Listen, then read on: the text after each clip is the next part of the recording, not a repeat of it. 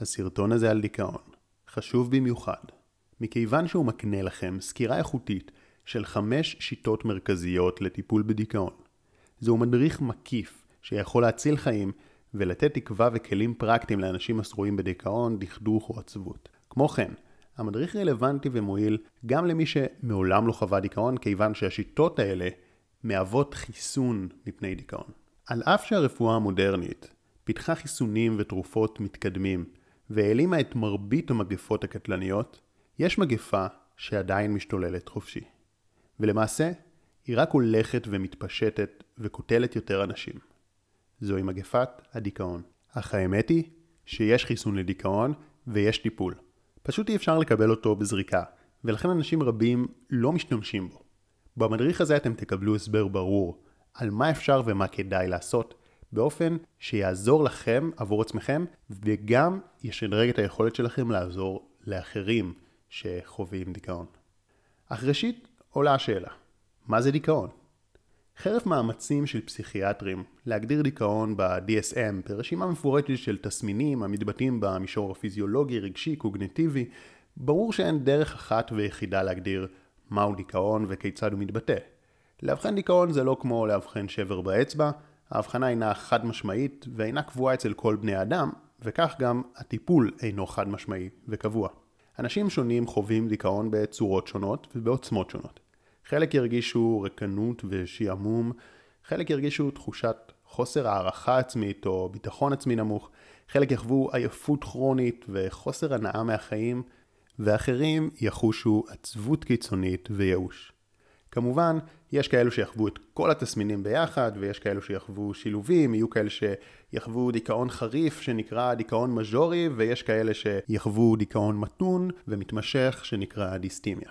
אבל דבר אחד בטוח, והוא שאנשים חווים חוויות שונות ולכן זקוקים לטיפולים שונים. בסדרת הסרטונים המקיפה אתם תקבלו חמש שיטות פסיכולוגיות שונות ואפקטיביות לטיפול בדיכאון ובדכדוך, וחשוב מאוד להכיר את כולם.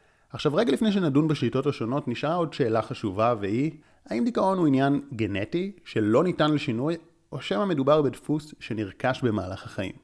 התשובה היא שבעוד שמחקרי תאומים מראים שיש לדיכאון מרכיב גנטי מסוים, זה עדיין רחוק מלהיות מרכיב מוחלט. לא מדובר בתכונה כמו גובה למשל, שנקבעת בעיקר על ידי גנטיקה. ולכן, שאלת הגנים הופכת להיות לא רלוונטית עבורנו. כיוון שבין שיש לנו גנים של דיכאון ובין שלא, ההשפעה שלהם רחוקה מלהיות מכרעת. ועדיף לנו להתעסק במרחב עליו אנחנו כן יכולים להשפיע, וזהו מרחב גדול מאוד. המדריך הכתוב עם כל חמש הגישות והשיטות נמצא בקישור כאן למטה ויש גם סרטון על כל גישה. בסרטון הנוכחי אנחנו מתמקדים בגישת המשמעות.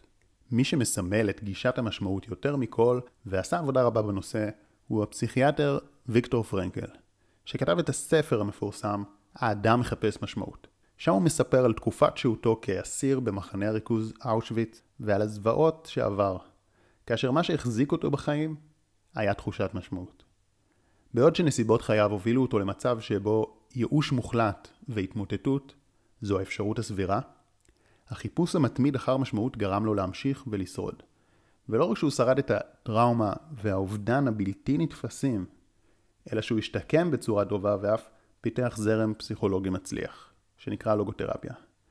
פרנקל טוען שמשמעות היא צורך בסיסי של האדם, וכולנו חייבים למצוא אותה בחיינו.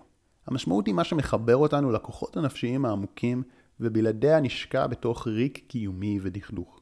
מחקרים רבים שנערכו, בין שעל ידי פרנקל ובין שעל ידי אחרים, הוכיחו שאכן קיים קשר ישיר בין דיכאון לבין חוסר משמעות, ולחלופין, גם נמצאו קשרים חזקים בין תחושת משמעות לבין עושר ויכולת להתמודד עם משברים.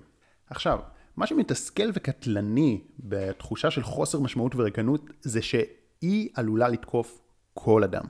גם כאלו שמצבם הכלכלי נפלא, שיש להם משפחות טובות ויציבות בחיים, וכאלו שמעולם לא עברו טראומות קשות. למעשה, יש מי שיטענו שדווקא אנשים שנמצאים במצב כלכלי טוב ואין להם סיבה אמיתית לדאגה, נמצאים אפילו בסיכון גבוה יותר לרקנות.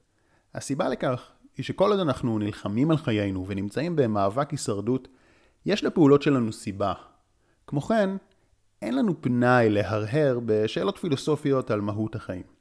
לעומת זאת, כשמצבנו טוב והכל מתפקד, כי יש לנו שפע של זמן וכסף לעצור את החיים ולנוח, אז במוקדם או במאוחר נשאל את עצמנו את השאלה, האם יש סיבה שאני נמצא בעולם, או שהכל סתם? במידה ואין לנו תשובה טובה לשאלה, אנחנו מסתכנים בשקיעה לתוך ריק קיומי. במצב זה של ריקנות, האדם מנסה למלא את החלל הריק שנוצר בו, בעזרת חומרים חיצוניים, או על ידי רדיפה אחר חוויות מענגות, הוא מנסה להפיג את השעמום הקיומי בעזרת אקשן. ואז מה שקורה הוא שאנשים מתמכרים למסכים, לטלוויזיה, לקניות, למין, לאוכל, או גרוע מכך, הם משתמשים בסמים שמשפיעים על המוח, וגורמים להם לכמה רגעים להפליג ולעופף למחוז שבו הכל ורוד, אבל ברגע שהם נוחתים משם, הם צוללים עמוק יותר לתוך הבור של הריקנות. הם נכנסים לתוך מחשבות כמו, יש לי את כל מה שאני צריך, ועדיין אני לא מאושר. אני מבלה, נהנה, חוגג, וזה עדיין לא מספק. המחשבות האלה הן אפילו עוד יותר מתסכלות ועוד יותר מכניסות לדיכאון. אז עכשיו עולה השאלה, מה עושים? התשובה היא שבשלב הראשון, קודם כל, אנחנו חייבים להפנים את שלוש הנקודות הבאות. נקודה ראשונה, חוסר משמעות וריקנות יכולים לתקוף כל אדם, גם אנשים עם חיים דבש, מה שנקרא.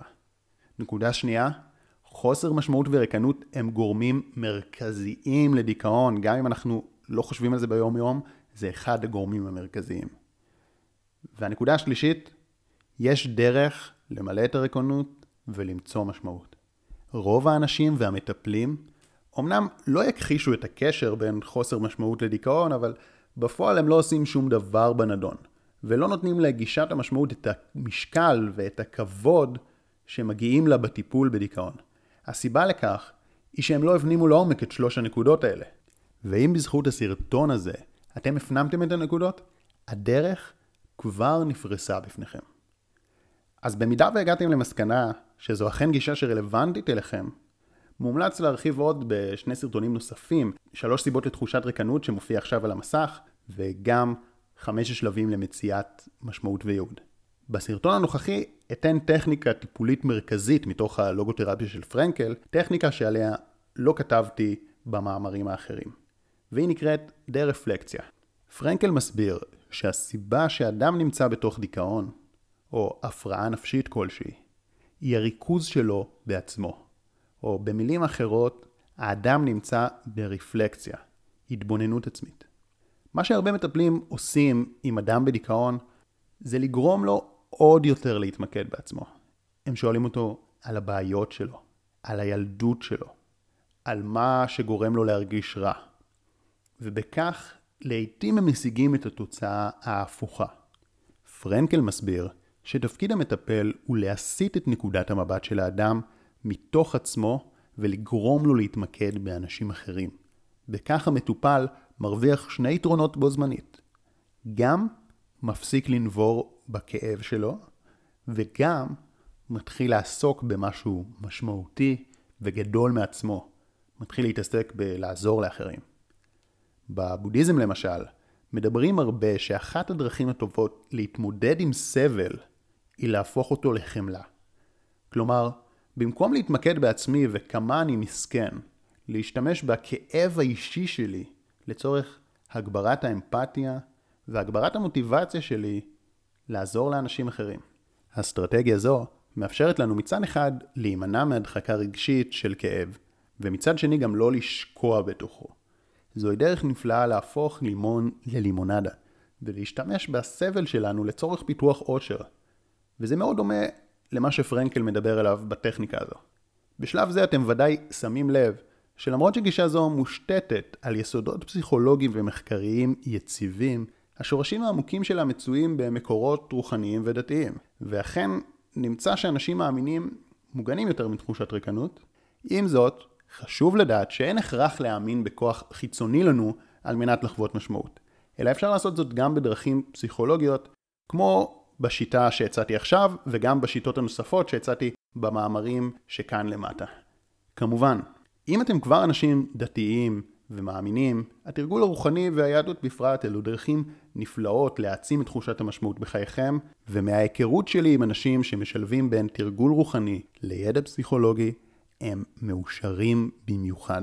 כמו שאמרתי בהתחלה, חשוב מאוד להכיר את כל חמש הגישות ליציאה מדיכאון ודכדוך, כיוון שהנפש שלנו היא דבר מורכב.